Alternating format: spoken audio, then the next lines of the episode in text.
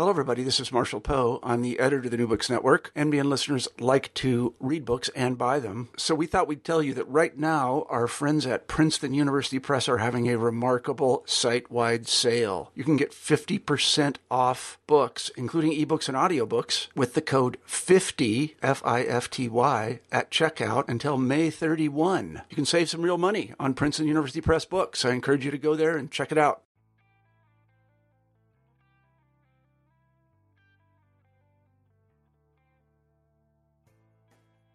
Welcome to the New Books in Art channel of the New Books Network podcast. My name is Kirsten Ellsworth, and today we are going to be speaking with Lauren Lessing and Elizabeth Finch, who are curators um, involved with an exhibition of folk art, a usable past American folk art at the Colby College Museum of Art. The catalog was published hot off the press 2017 and um, I would like to start our conversation today by asking um, Lauren and Beth to introduce themselves and also talk about the motivation for the exhibition. Thanks so much. I'm uh, Lauren Lessing. I'm the uh, the Mirken Director of Academic and Public Programs uh, here at the Colby College Museum of Art. And um, also happy to be uh, with you, Kirsten. Um, my name is Beth Finch, and I'm the Lunder Curator of American Art at the Colby Museum. And what um, brought about this wonderful exhibition of folk art from your collections? Well, interestingly enough, folk art was the founding collection at the museum. So we're, we're a fairly young museum for an American museum. We were founded in 1959. Um, so we, we kind of missed the first great wave of uh, museum building in the United States by about 60 or 70 years. Um, and at that time, there was some discussion at Colby College about what kind of a an art collection would be suitable for a liberal arts college and in New England, and American folk art was singled out. Um, we were also the beneficiaries of the generosity of a married couple who um, Edith and Ellerton Jetté, who uh, they they ran the Hathaway Shirt Factory in Waterville, um, and so they were they were avid collectors themselves, and folk art was their passion, and so they they both uh, went to antique shops and, and little auction houses all around Maine.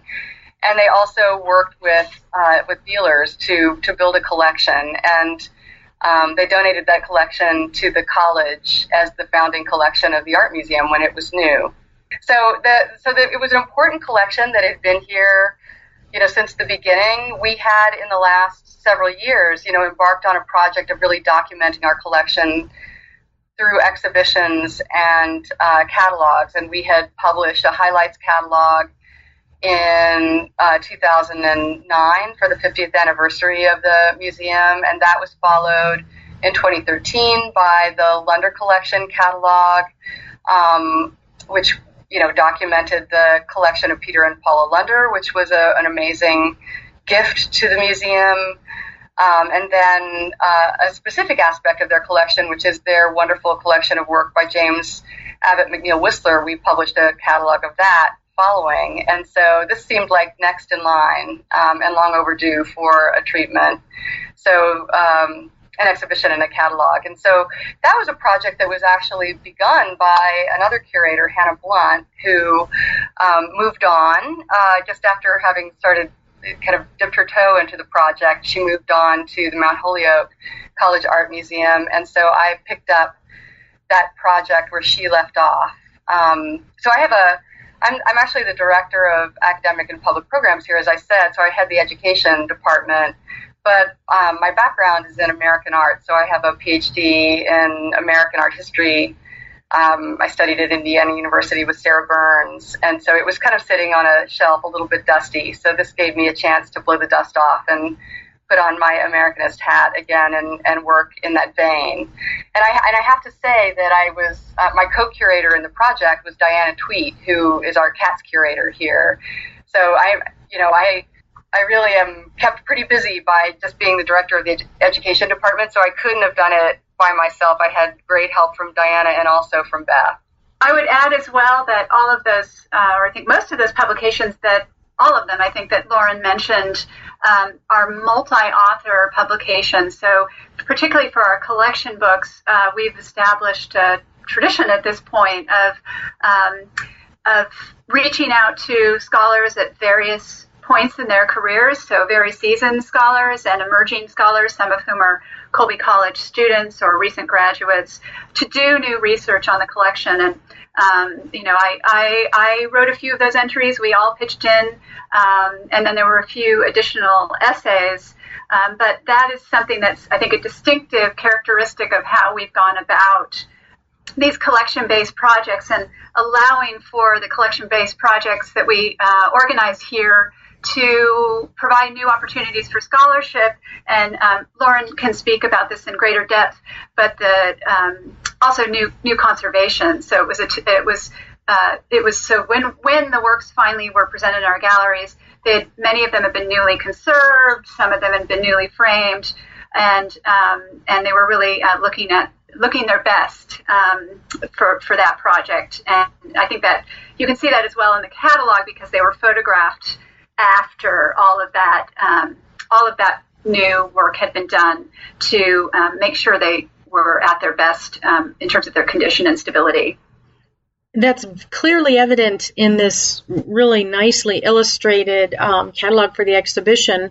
And I also noted uh, that an undergraduate had contributed one of the uh, essays about a quilt, and I thought that that really serves the educational mission of an art exhibit, right? Um, it does. Yeah. yeah. It's important to have many voices involved. I was wondering. Yes, yes please, but. I was just going to add that, that yes, that that um, those it, to have many voices involved means that you have, and particularly new scholarship happening. You have new new ideas emerging. So that's really exciting for us when that when that can happen. Um, that kind of um, cross connections and pollination between various um, various people in, contributing to a publication like this. And with that said, maybe something new that is um, occurring in the book is goes right back to your title. Um, and I wondered if you could speak a little bit about where um, a usable past, how the idea and the display of ideas about folk art and the display of folk art have, um, as you point out in the book, a very interesting evolution. And maybe you could talk a little bit about p- perhaps some older ideas about the importance of folk art and what you seek to challenge in the exhibition. That's a great question.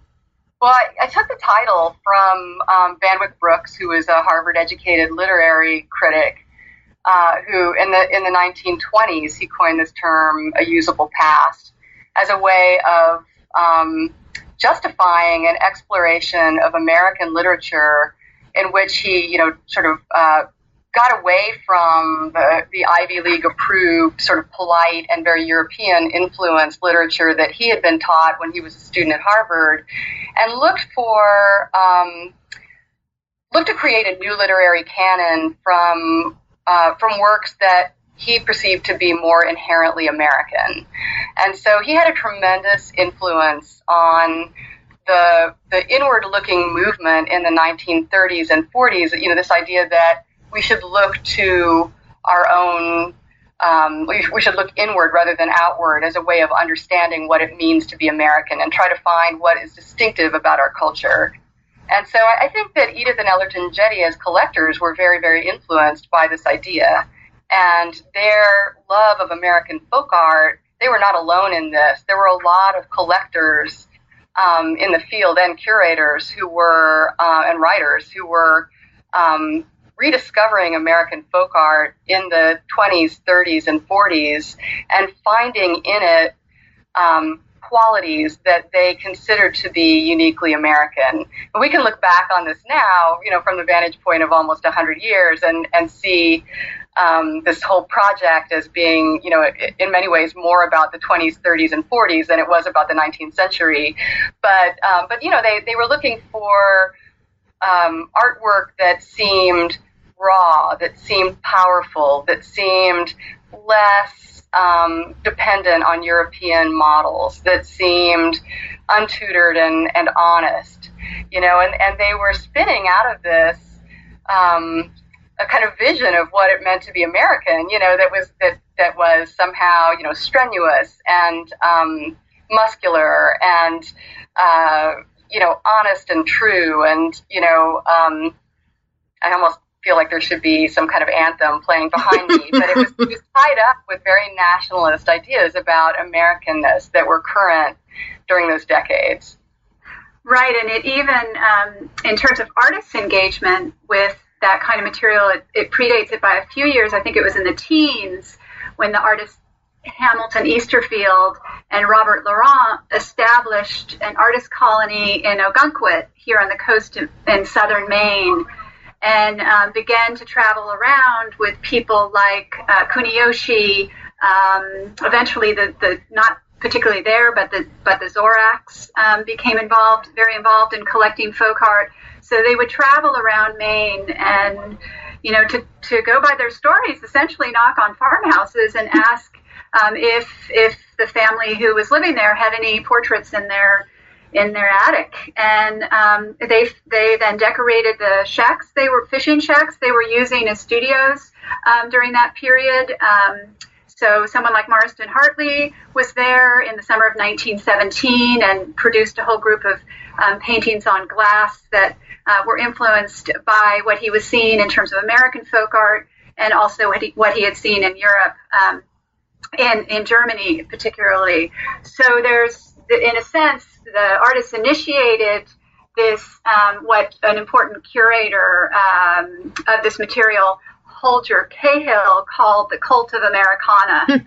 and um, the Jettés were, were really uh, picking up on that um, and, and pursuing it, um, somewhat following in this, following the lead of, of artists, um, of modernists, modern American artists. And then as I ascertained from reading your book um, or your collection of essays, in 2013 we get Roberta Smith questioning what she called a segregationist approach to actually displaying folk art in a setting where you also have academic art and other kinds of art. And I'm wondering, how did you address this in the current um, exhibition? Well, that's a, that's an interesting question. We um, I mean, the exhibition itself really uh, was organized around loosely around themes, and it did, you know, it was embedded in an academic art museum where you can, you know, the, the exhibition was in our Jetté galleries, which are our temporary exhibition galleries, but you could, you know, walk next door to the Lunder Wing and see um, examples of academic 19th century and early 20th century folk art, and you could you know, uh, walk to an adjacent wing and see modern and contemporary works. So it was definitely placed in dialogue with work of other periods or other styles. But the, the show itself was organized around themes um, really based around subjects like, you know, death, grief, and mourning, which was a big category of um, the folk art in the collection, or the Atlantic World, you know, which contained our uh, a number of ship portraits and portraits of captains and these fantastic um, whalebone corset stays. Um, does that answer your question? Yes, yes, and I'm just picturing. Unfortunately, I'm not going to see the exhibition in person, but uh, from your conversation and from the catalog, I can just see this much richer context for work and tied into that, I'd like to hear from you about. You've already started talking about some of the type of work in the exhibition, but um, there's just so many interesting stories. Um, the puffy sleeve artist and the accomplishments. I wonder just to give listeners a sense of of the variety here of folk art. It was a pretty wide array of folk art that was on view, and it's a wide variety that's in the exhibition. I, I have to say there were a lot of portraits. Um, that was portraits were very much in demand um, in the uh, United States of the um, 19th century. They were a way of, you know, documenting individual identity before photographs became um, available, and so um, we have a lot. Of, we had a lot of portraits, but it was surprising once we really looked at the collection. I was a little worried initially that it was going to be, you know, two galleries of heads and shoulders, but but actually, um, you know, you could, you could even break the portraits out, as you say, into silhouette portraits, um, which are small and intimate, versus, you know, larger portraits in oil. And we have, um, you know, two beautiful little pastel portraits, also portraits of children, portraits of married couples. And then, you know, we have some, um, some really wonderful genre scenes, including this kind of fabulous, what I think is a fragment of a panorama. Um, it's painted with oil and distemper. It's a militia parade. Um, its, its origin is sort of a mystery, but I think it depicts Charleston, South Carolina, and a kind of wonderful um, scene of marching young soldiers kind of walk, you know, uh, marching down the street to the accompaniment of military band music. We have a whole category of schoolgirl art. So these were the kinds of um, either watercolor paintings or theorem paintings, which were painted through stencils, or embroidery works that young ladies would have learned in girls' schools in the 19th century. Um, most of them deal with romantic love in one way or another. Um, well, actually, you know, the, the, uh, the theorem paintings don't, but many of them do.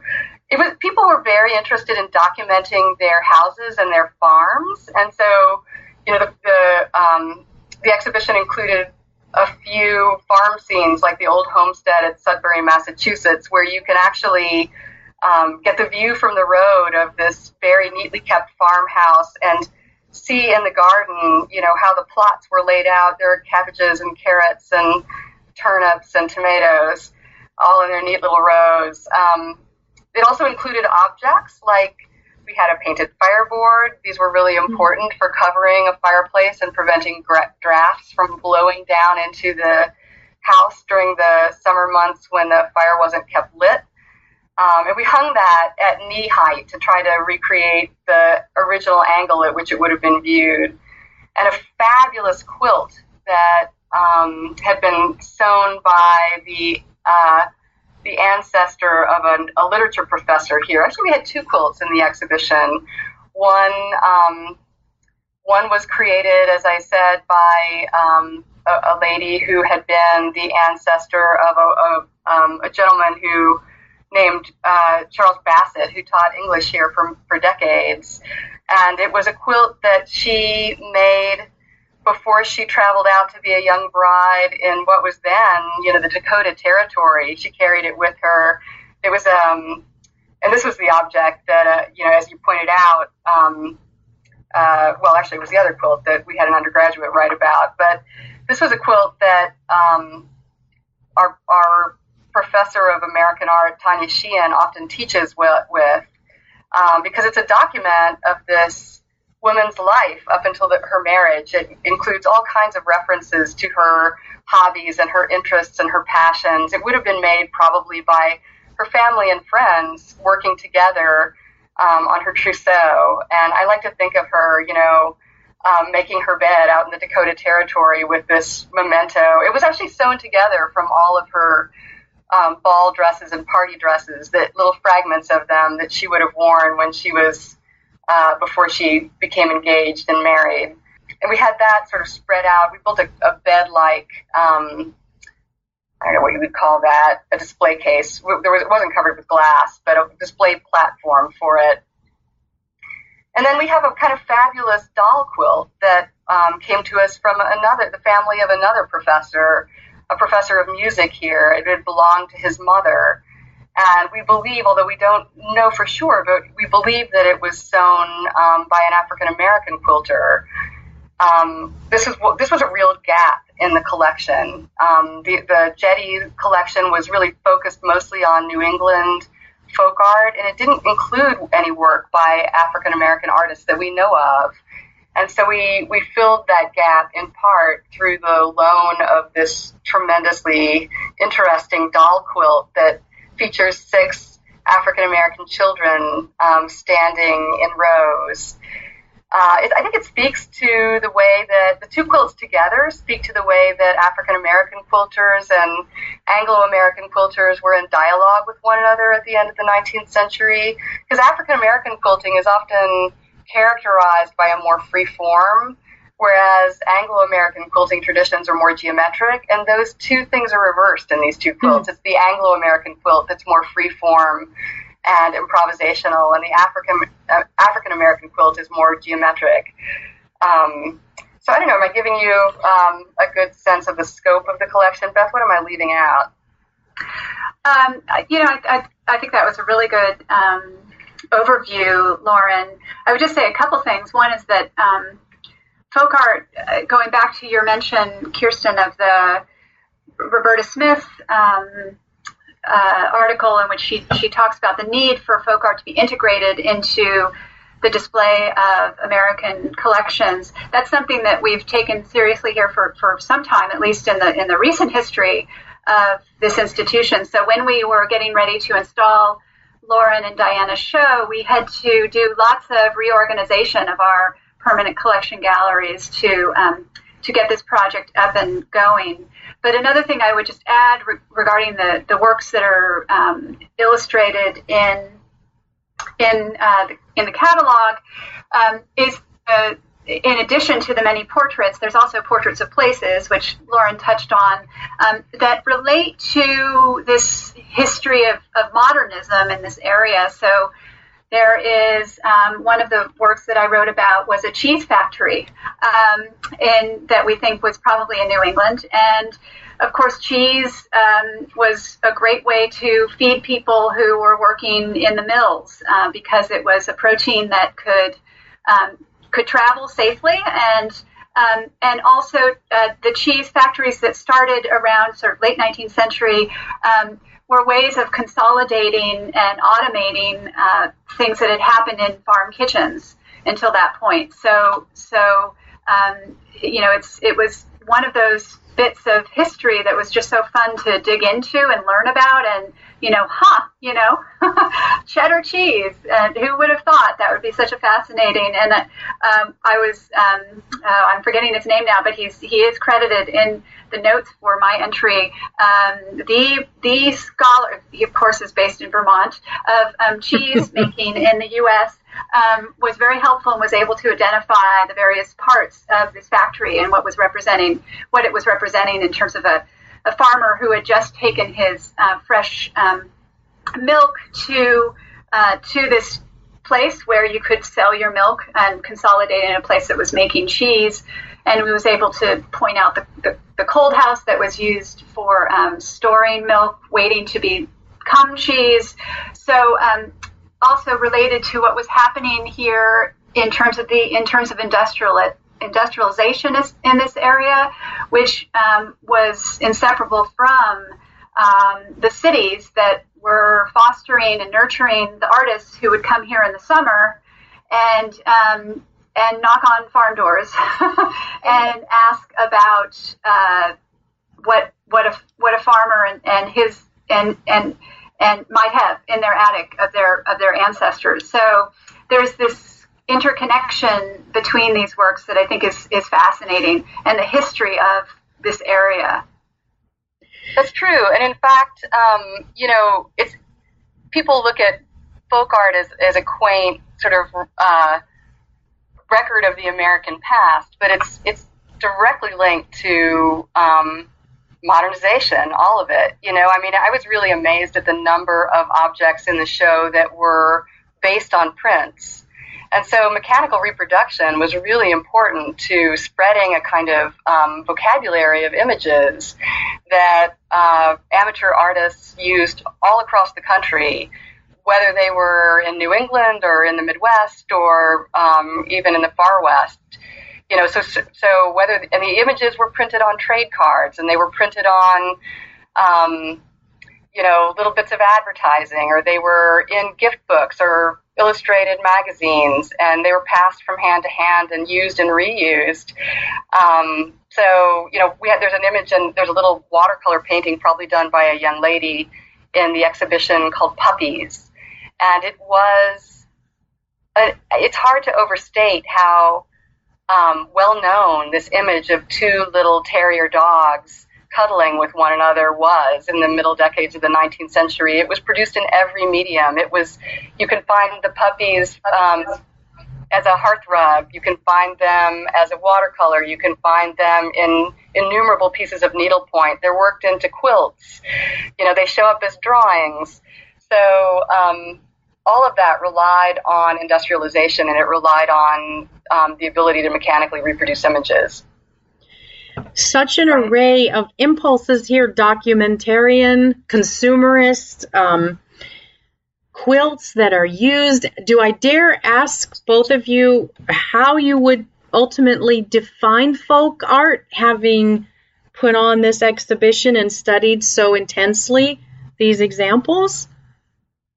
Oh, it's really hard. Um, and in fact, you know, I mean, throughout the process of creating the checklist, we had to wrestle with one object after another to try to decide is it too academic? I mean, a, a big part of this was was has to do with whether the artist was uh, had academic training or whether he or she um, was trained instead through a system of uh, apprenticeship. Um, you know, rather than in a formal school. That that was part of what we took into account um, when we thought about what differentiated differentiated folk art from fine art. Um, but it's just, it's really slippery, and um, you know, like an example would be Charles Peale uh, Polk's portrait of George Washington. This is an artist who studied with his uncle Charles Willson Peale Charles Willson Peale is not considered a folk artist. So what makes Polk a folk artist when the, his teacher was not? You know, I um, at the end of the day, I admit that a lot of this was subjective, and I think ultimately has to be. Beth, you want to chime? I would yes, yes. Um, I would just say that that in the research that I did when I was working on this, the that the problem of what to call folk art or how to refer to it um, has been ongoing. Um, so, in the correspondence related to the gift uh, that Edith and Ellerton Jetté gave to Colby, it was the American Heritage Collection, as Lauren has mentioned, but they frequently referred to it as well as um, American Primitives. That was another term that you see quite a bit. Um, and then there was an important exhibition that Holger Cahill, this uh, really um, uh, forward thinking, interesting curator, or forward and backward thinking, I guess. He was based at uh, the Newark Museum for many years, but in in, in 1932, he organized an exhibition at the newly established Museum of Modern Art called Art of the Common Man in America. So there was also class issues that um, are engaged in this, and sometimes class assumptions, I think. Um, so uh, particularly, you know, let's face it, if you knock on someone's farmhouse door and they and you sell them, he he or she sells you a painting and and you neglect to take down all the information. I mean, I think at the time the the the reasons that the work the work was being um, collected for uh, for because of what it looked like and what it could perhaps uh, represent. So this idea of a usable past. Um, Lauren, I think I remember in your um, introduction to the book, you talk about um, how Van Wyck Brooks wrote about how a usable past could, in a sense, be was related to collecting itself. That um, that somehow you might all these various identities could be repurposed, and um, sometimes they could be repurposed um, not necessarily to to uh, um, inappropriate, I mean, the, or consciously inappropriate ways, um, but that, but that the, that the lack of information about the artworks was sometimes useful because then they could be re- repurposed more freely. I think, does that make sense? I hope. Yeah, it, I think that makes sense. It's yeah, it, I think it's it's interesting because Van Wyck Brooks in that original quote, which I, I was I misspoke. It's not the 20s. It's 1918 that he made that when he said you know, he's searching for a usable past. He actually used a metaphor of collecting. He's like, you know, we're gonna, I'm gonna search through the dusty attic and right. find, you know, so it was almost as if he was laying it out for people who were would go in search of material culture and visual culture and in his wake. Um, and a lot of these collectors, and the Jettés are no exception, they were busy trying to build an American identity for themselves. So Edith Jetté was born in Belgium, I believe, and and Ellerton is the you know son of French Canadians, and so they were both, um, I think, really fascinated by American identity, and they were very proud to be Americans, and they were trying to figure out what that meant for two people from immigrant families, and um, they kind of assembled a, a highly mythologized um, American past from this collection of sort of cherry picked uh, art gathered from all around New England. And it wasn't as if museums were really doing anything different. You know, they were gathering together a story about the American past in the 20s and 30s and 40s and 50s from um, this assemblage of objects, uh, some of which were utilitarian, others were, you know, um, purely decorative, and, and some of which, you know, were intended to kind of emulate the styles of academic art. Right, and I, I would just add to that this um, that the Jettés were collecting. Well, they, their gift um, happened, I think, prior to the establishment of the museum in '59, but it was a, a post World War II gift, and um, it was initially desi- those works were initially des- designated to actually appear in the women's uh, dormitories here um, and dining hall. Um, so there's, I found there was a wonderful story to be told around this narrative of, of individualism and um, sort of self-reliance and um, around uh, around the shifting um, perspectives on women on campus here. So um, I felt that buried in this story of, of this gift to the college was a was a kind of feminist narrative. Um, and ultimately, they did um, the artworks did enter the museum later and were and were here on site rather than in the collection. But I, we still meet uh, Colby graduates, alumni who uh, remember the artworks that would stare down from them as they were eating dinner. I found that one of the most intriguing parts of the book, imagining the students living with the works of art in the dormitories, as you're saying, and um, also in terms of identity formation and nationalization, I guess you could say, you really do feature many women artists in this collection. And I wonder, um, in in the history of folk art, which is very broadly understood, the role of women. Would you say there are? I don't want to skip majority artists are probably women, or um, how do we assess the role of the women woman artist in the folk art story? Well, I would just say um, they're not the majority. Uh, it certainly depends. It's medium specific to some extent. Um, you know, there were there are areas like needlepoint where women do predominate. Um, they were not, in general, the itinerant portrait painters. I mean, that was a job that required the painter to be on the road um, by himself for a good part of the year, and it wouldn't have been considered a safe or appropriate um, profession for a woman.